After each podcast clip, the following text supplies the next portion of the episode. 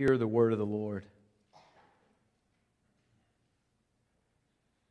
What is the source of quarrels and conflicts among you? Is not the source your pleasures that wage war in your members? You lust and do not have, so you commit murder.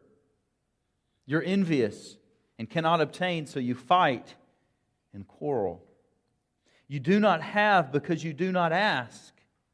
You ask and you do not receive because you ask with wrong motives, so that you may spend it on your pleasures. You adulteresses. Do you not know that friendship with the world is hostility towards God? Therefore, whoever wishes to be a friend of the world makes himself an enemy with God. Or do you not think that the Scripture speaks to no purpose? He jealously desires the Spirit which He has made to dwell in us.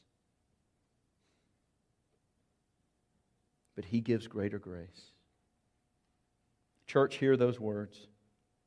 He gives greater grace. Therefore, it says, God is opposed to the proud but he gives grace to the humble.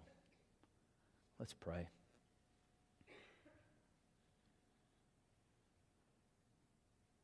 Be thou my vision.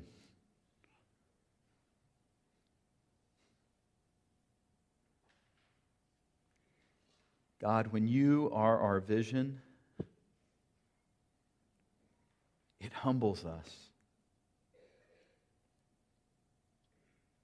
But not a humility as somebody who's been beaten into submission and doesn't desire you, but it humbles us the reality that you give mercy and that you give grace and that you would love us, and it humbles us in a place of joy and glad submission to you.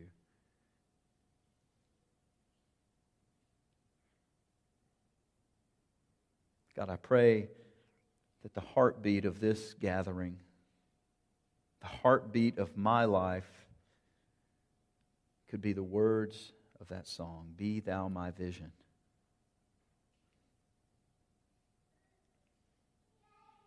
God, we thank you for being able to gather here this morning. God, we thank you for the work that you are doing in each one of our lives. God, I pray that this morning that we would be open to your word, that we would be open to your spirit's work inside of us.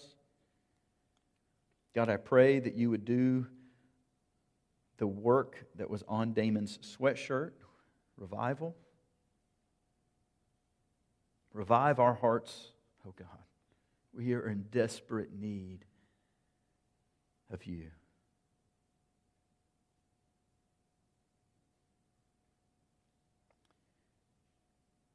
God, there are many among us who are sick.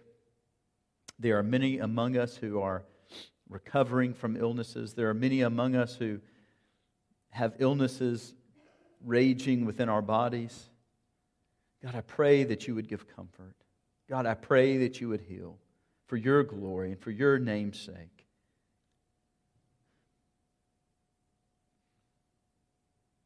God, there are are many among us who are struggling relationally. God, there are many among us who are struggling emotionally. God, I pray that you would be our vision.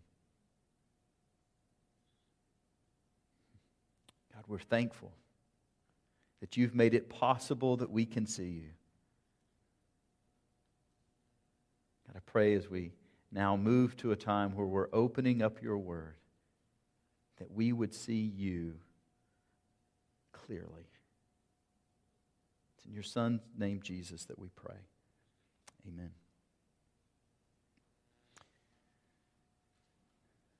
God loves his children so much. I hope you know and believe that this morning that if you are a child of God, He loves you so much. The God of the universe has saved you. He's redeemed you. He's adopted you into his family. You have gone from being an enemy of God to a friend of God. One of the passages of the Bible that I love the most when it's talking about our relationship with God is when he tells us, You who were once far off have been brought near. Praise God this morning. God loves you if you are one of his children. And our Father who loves us desires to give us gifts, desires to give us himself, desires to give us grace, desires to give us mercy. He's called us. He's called us not only into relationship with him, but He's called us with a purpose, with a purpose in this world to know Him and to make Him known in the way that we love, in the way that we worship, in the way that we live. That we are to be a people that are reflecting who He is, and this is a wondrous and mighty calling. And He has loved us so much that He has made us a part of His work in this world.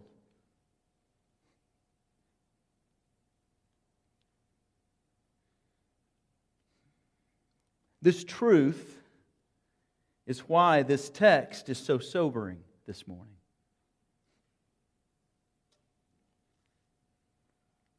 What is the source of quarrels and conflicts among you? Is it not the source of your pleasures that wage war in your members? You lust and do not have. You commit murder. You're envious and cannot obtain. You fight and quarrel. You do not have because you do not ask. This passage is foundational for us when we look at the world, when we look around, when we look within the church and ask, what's wrong? Why is there so much conflict? I mean, it explains it all, doesn't it? When you look at the war that's raging in Russia and Ukraine, what is the source of conflict? Passions, pleasures, desires. And so nations rage war against one another.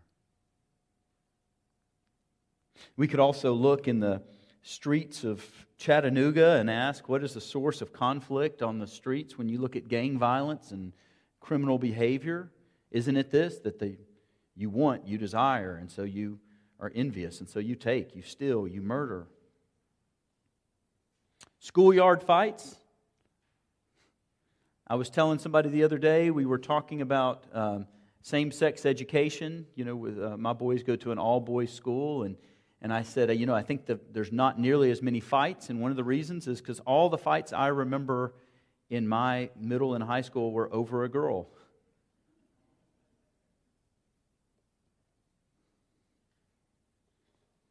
In your marriage, among siblings, the first murder in the Bible isn't it fascinating? Cain and Abel. And what was the source of that conflict? Cain was jealous. He was envious because God accepted his brother's offering and didn't accept his. And so he killed him. I wish this was just a world problem, don't you? Wish it was just a world problem. I wish that this didn't describe us. But I believe that as James is writing this, he is writing this to the church. He's writing this to Christians. I mean, I think that it, I think it's pretty obvious, but there's some debate over this. But I think that even in verse 1, what's the source of quarrels and conflicts among you, you readers? If we look at the broader context in the verses that Gary preached on last week, verse 13, who among you is wise and understanding? Let him show by his good behavior. And it contrasts uh, wisdom from above and wisdom from below. And our text flows right out of that this morning. We're not going to get to the, the end part of this, but, it, but even the imperatives at the end of our text, James is saying, You submit to God, you resist the devil. This is written to the church. And it's a sad, sad state of affairs. God's children those who have been shown mercy, and those who have been shown grace, that we struggle.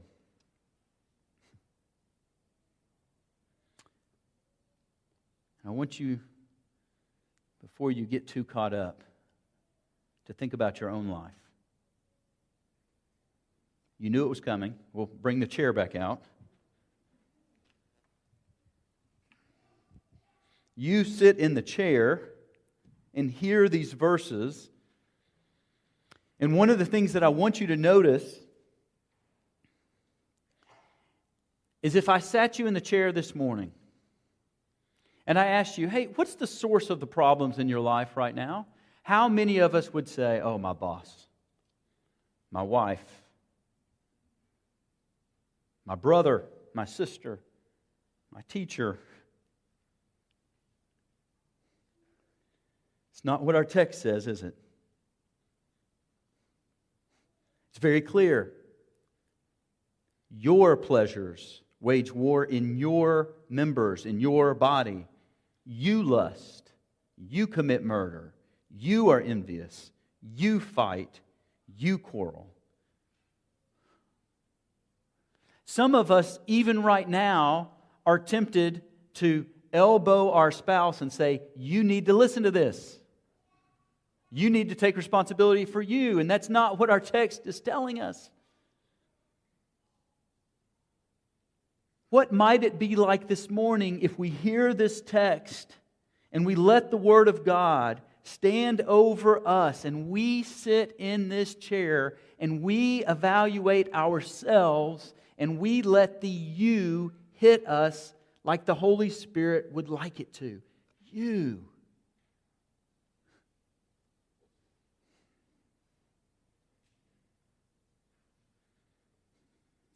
There's this internal war, isn't there? We all feel it. We all know that it's going on inside of us. Last week, it introduces this text, it flows right into it. And I, I want you to hear, as Gary preached last week, there's, there's two ways of wisdom.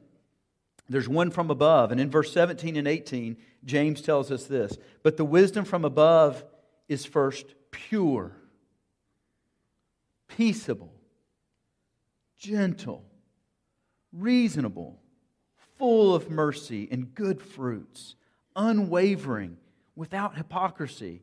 And the seed whose fruit is righteousness is sown in peace by those who make peace. And the other wisdom that is in battle for our soul, listen to what our text from last week says about that.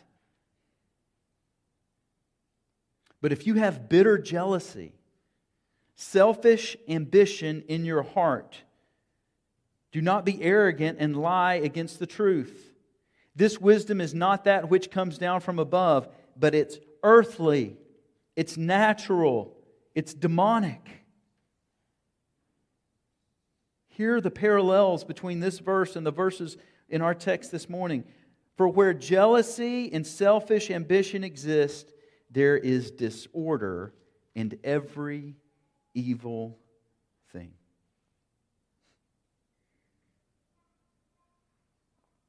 If I'm right that this is a text written to believers, then this is what we call a warning text in the Bible. And you've heard me say this before if you've been here for any time that warning texts in the Bible are, are, are meant for us to be taken by the Spirit as these texts which provide guardrails for us.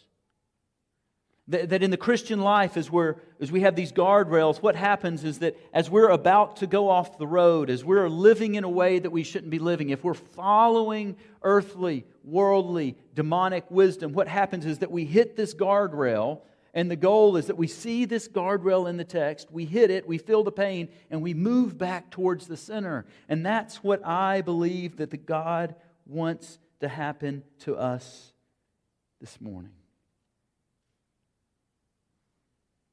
I mean, why else, at the end of our text, if this were not the purpose of this,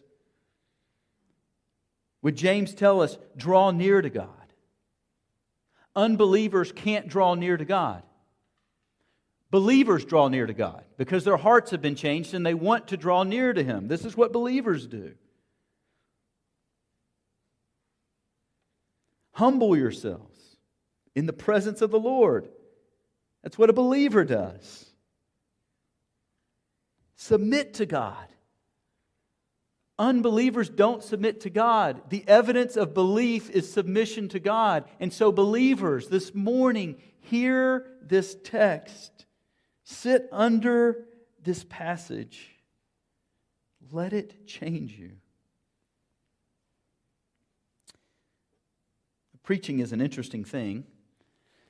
There are several things that I think about when preaching, and, and uh, over the past couple years, one of the things that I have tried to pay attention a lot to is the tone of preaching. I don't know if you ever think about that, but there should be a certain tone in preaching, and it should change. I mean, think about it this way if I was talking about the grace and mercy of God, but was doing that in an angry way, it, the tone wouldn't fit, would it? Or, or what if the other? What if our sermon this morning was on the horrors of hell and I somehow did that delightfully with a jingle?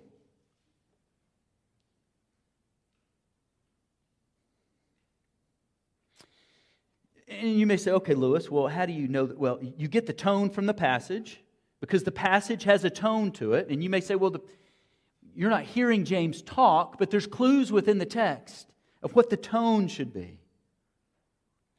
And so you're like, why are you telling us about this? I'm telling you this because so many times this passage has been preached with the wrong tone. This is a hard hitting passage. And there are texts that should be hard hitting. This is serious. This is convicting.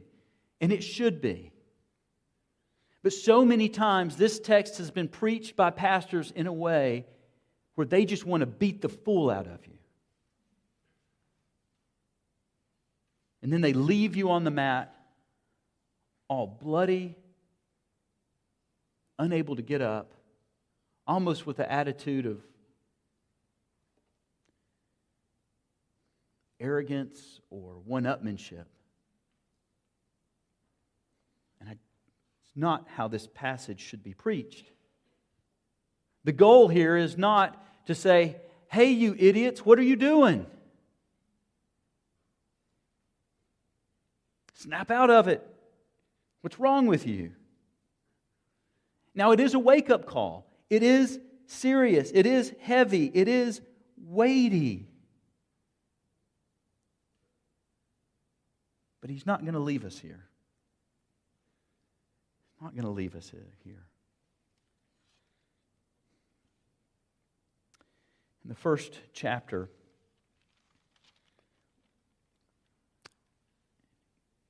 verses 5 through 8. If any of you lacks wisdom, let him ask God. Remember when we preached on this passage and we talked about this next phrase who gives to all generously and without reproach, it will be given to him. Let him ask in faith without doubting. Remember that we talked about God as our Father, and that, that passage, that wording there, meant that God was longing to give to us. He's longing to give to his children.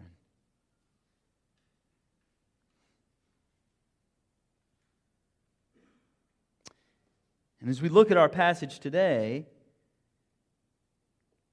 you lust and don't have, you murder, you're envious, cannot obtain, so you fight. You do not have because you do not ask. Where things have gone wrong is that we're not even seeking, some of us aren't even seeking the wisdom that's from above. Some of us aren't even consulting God. And, and then we get into this other, this other issue in verse 3 that even if we do, we're asking, we don't receive because we're asking with wrong motives so that we may spend it on our pleasures. We're not desiring this wisdom that leads to peace and gentleness and reasonableness and mercy even our prayers display our lust and our envy and our murderous intentions. And you may say, wait a minute, wait a minute. I have never murdered anybody. One of the things that's interesting is that if, if we had the time, if this was more of a classroom setting, One of the things that we might do is to look at the book of James and the Sermon on the Mount, and it's obvious that James knew the sermon, which is fascinating because the Gospels hadn't been written when James wrote. But James, all over the book of James, we hear the Sermon on the Mount. And do you remember how Jesus talked about murder? You who have heard the ancients were told, You shall not commit murder, and whoever commits murder shall be liable to the court. But I say to you that everyone who is angry with his brother shall be guilty before the court, and whoever says to his brother, You good for nothing, shall be guilty before the Supreme Court, and whoever says, You fool, shall be guilty enough to go into the fiery hell. Have you murdered?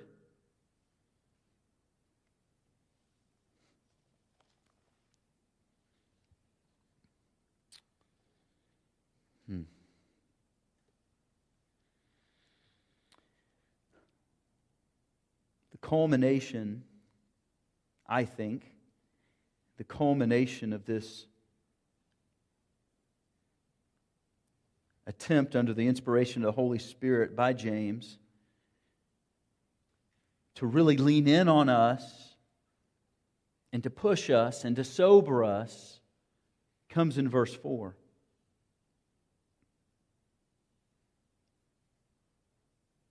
You adulteresses.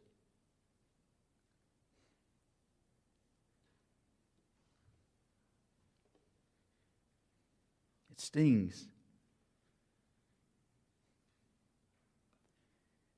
It should bring to mind the Old Testament.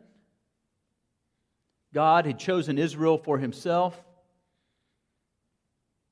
The imagery in the Old Testament is Israel is the bride, God is the groom. God is always faithful, He is always loving, He is always kind.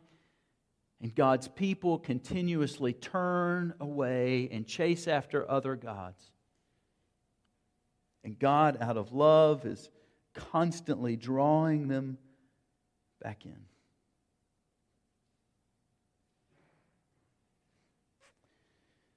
I can't tell you the number of times that somebody has sat in my office. And the reason that they've come to see me is because they've had an affair. And most of the most of the most people don't understand this that most people who have affairs didn't go out looking for affairs. It's actually very rare in marriage counseling that somebody, you get those folks, but more than often, what's happened? They've befriended somebody, flirted around, and then before they knew it, that took them way further than they wanted to go. It didn't start off with, hey, do you want to have an affair? It started off as a drift away. I can't tell you how many times that somebody finds themselves in that position and they're just in tears and they are in despair. And what they're saying is, I can't believe I did it. She's such a good woman. She doesn't deserve this. I don't know what I was thinking. If I could go back, I wouldn't even have said hi to that person the first time.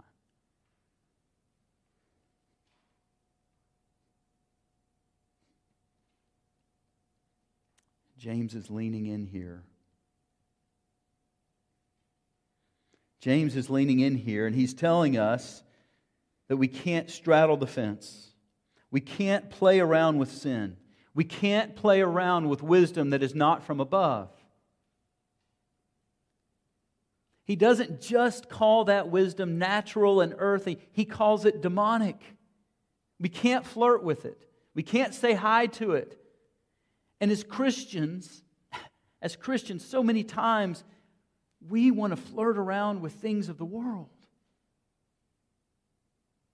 I mean, how many times have you been involved in questions in Christian circles where the question is, where's the boundary? And the reason we want to know where the boundary is is so that we can walk right up next to it and live right here.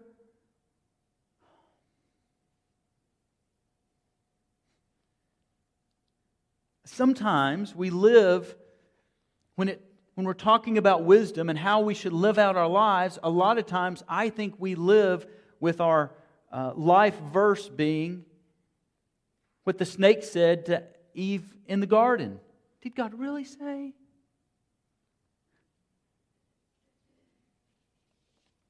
Living that way. Living that way leads to us turning our back on God and His ways.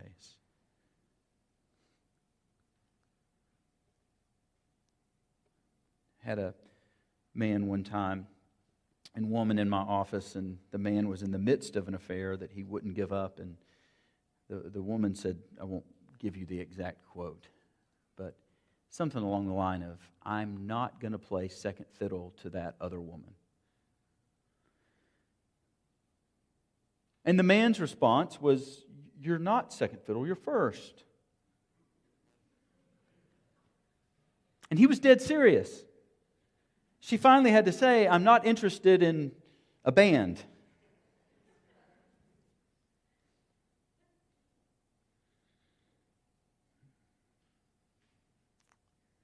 But how often in our Christian life do we live that way?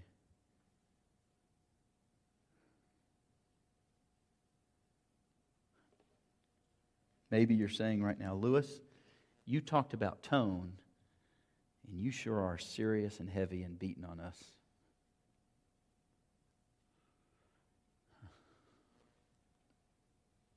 Here's where it gets glorious.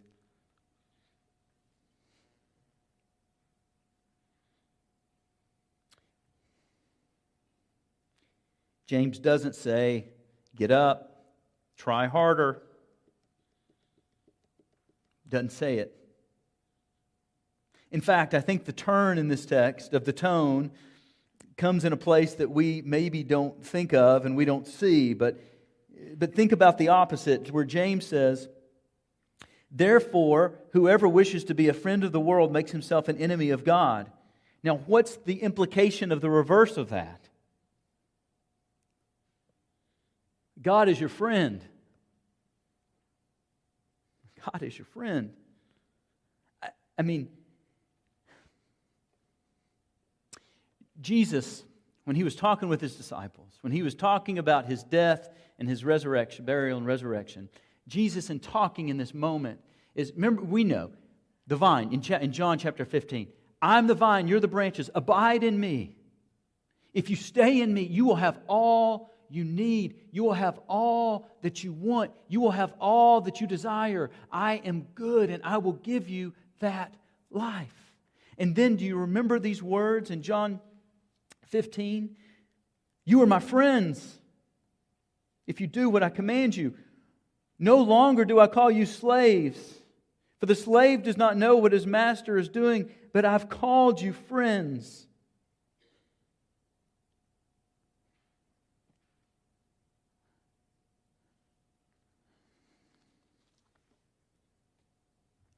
You're his friend. You're a son. You're a daughter. You're not his enemy. And, and then we have verse 5. and this, this verse is hard for many reasons. One reason it's hard is that it says, Or do you not think that the scripture speaks to no purpose? So there's a quote here, but there's no direct quote or even close quote in the Old Testament. And I think what James is doing, he's not quoting a specific verse, James is kind of quoting like a thought for thought, like, hey, here's the thought. And here's the picture that he's painting. He jealously desires the spirit which he has made dwell in us. I think what he's pointing us to, just because he said, he's just said in verse 4, you adulterous, he's pointing us to this Old Testament reality of God as the groom, and we are his bride. And over and over in the Old Testament, we hear the prophets, God speaking directly through the prophets to his people, saying, What? God jealously desires that you come back to him. This, this idea of jealousy is picked up right out of the Old Testament.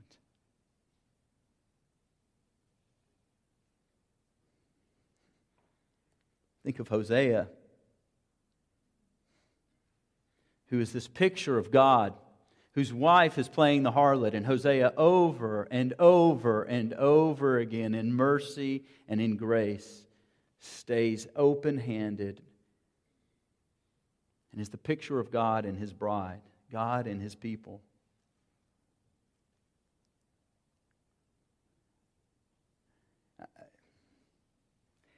I just think this is beautiful.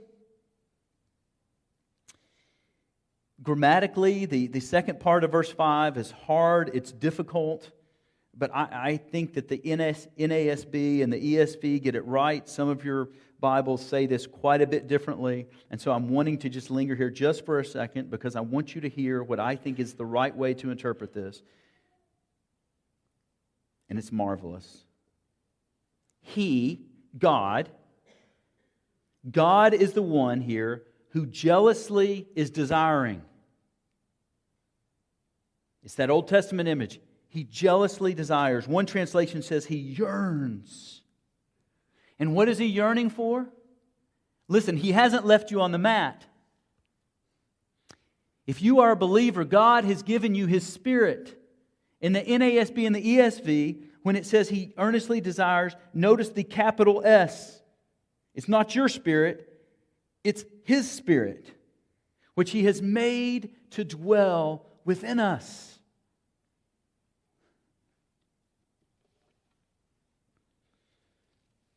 Let's go back to John chapter 16. Look at verse 12. Jesus is still speaking. It's in this same discourse to his disciples. I have many more things to say to you, but cannot bear them now. But when he, the Spirit of truth, comes, listen to this, he will guide you into all truth. In the Old Testament, the Holy Spirit would come to the prophets, and the prophets would prophesy the very word of God to his people.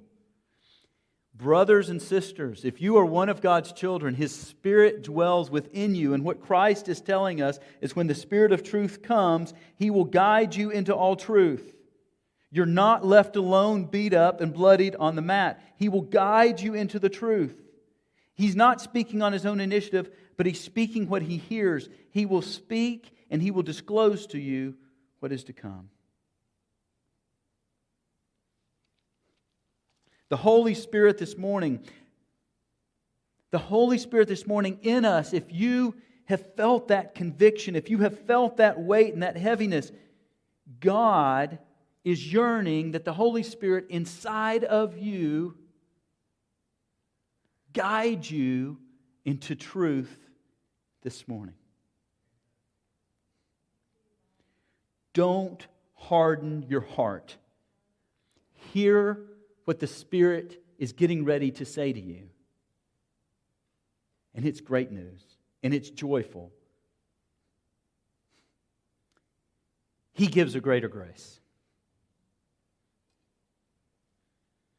The conviction and the weight of your sin, the conviction and the weight of you turning your back on God, the conviction and the weight of you walking away from the Lord like an adulterous person. The conviction of the weight that you are quarrelsome, that you have conflict, that your pleasures are waging war and you're letting the demonic wisdom win, that you have lust, that you commit murder, that you are envious, that you are full of fighting and quarrelsome, that you're asking in the wrong ways. Let it be heard this morning that God's grace is greater than that. This is not a text to beat the fool out of you and to leave you there. This is a text to convict you so that you might turn and repent. And what happens when we turn and repent if you are a Christian every single time? Grace. Grace. Grace. We don't get what we deserve, we get grace. And some of us are so torn up inside because we think when we're under the weight of this sin and when we realize that we've gone ways that we shouldn't go, when we realize that we're not who we were created to be, we beat ourselves up so much. And we think of God like He's an earthly father who is just never willing to look you in the face and say, I love you, you're forgiven.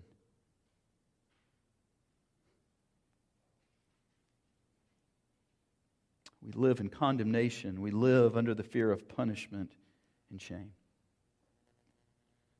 I had a really, really good friend of mine that, um, in another part of the country, that was a became pastor of a pretty large church, and um, this thing came out that uh, was very public, and that he um,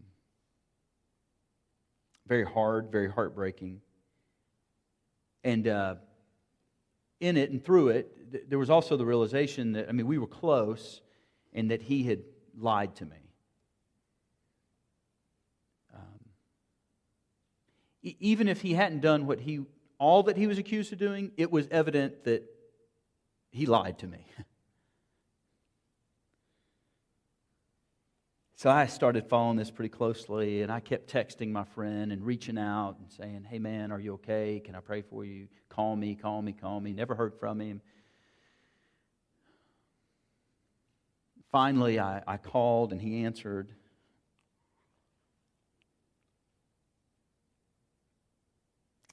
What he said was, What do you want to know? And that hurt. I said, Hey, I'm really not interested in knowing anything right now. What I'm interested in really knowing is how are you? You know, I live thousand miles away or so, do you and your family need to come here? I can find you a place to stay. Y'all need to get out of there and come here and heal and whatever needs to happen? Are you okay? How can I pray for you? I'm not calling to get all the gossip, and I'm not calling you because you lied to me.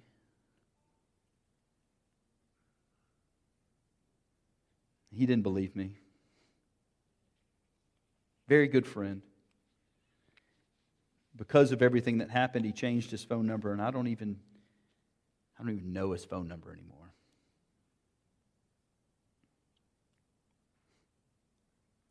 Do we approach God that way?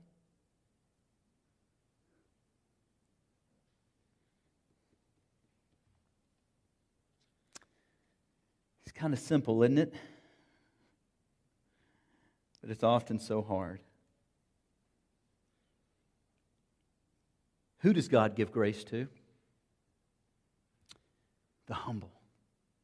He opposes the proud. He gives grace to the humble. Why is humility so difficult for us? I mean, we know in salvation that the only thing that we bring to the cross is our need. Completely humbled. Can't do it on my own. The cross of Christ is all I have. What we sang this morning. All I have is Christ. And yet, somehow in sanctification, in the process of that God is taking us through from the time we're a Christian until we get to heaven of becoming more holy, somehow in sanctification, we think that the process is different. Brother and sister, you bring the same thing to the party. Humility places us in a position where we can receive the blessings and the joy that Christ has to offer. And it's not the blessings of the world, it's better. But when we're proud, we become the sinner. God is somehow supposed to serve us, and that we're viewing the world wrong, and it leads to our destruction. And I pray this morning that you would want more of Him. Can you rejoice this morning that God is yearning to give you more grace? That you who have become a friend of the world, if you will just come to God in humility, He wants to give you more grace this morning. You who have been an adulterer, You who have walked away from God, if you would just turn and humble yourself, God wants to give you more of Himself. He wants to give you grace this morning. You who have been murderous, conflictual, vengeful, quarrelsome, you this morning can have more grace. You who have taken the vehicle that God has given us to get wisdom and tried to turn it into this thing where we can just get our pleasures filled from our prayers. You this morning, God wants to give you more grace. In a parallel passage in 1 Peter, we know this passage, don't we? Peter says this Humble yourselves under the mighty hand of God, and he will set you straight. Humble yourself under the mighty hand of God, and he might not crush you yet. Can we rejoice in the reality that we are to humble ourselves under the mighty hand of God, and he will what? He will lift us up. It's the promise that we live under.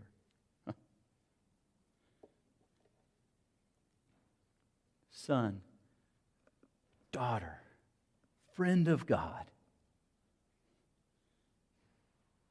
Come to him and receive his mercy.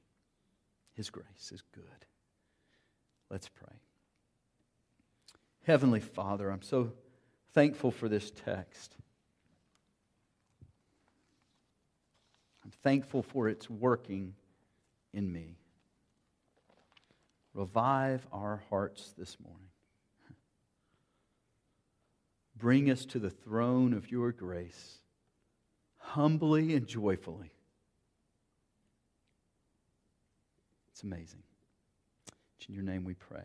Amen. If you'll stand with me, we're going to end a little bit differently this morning.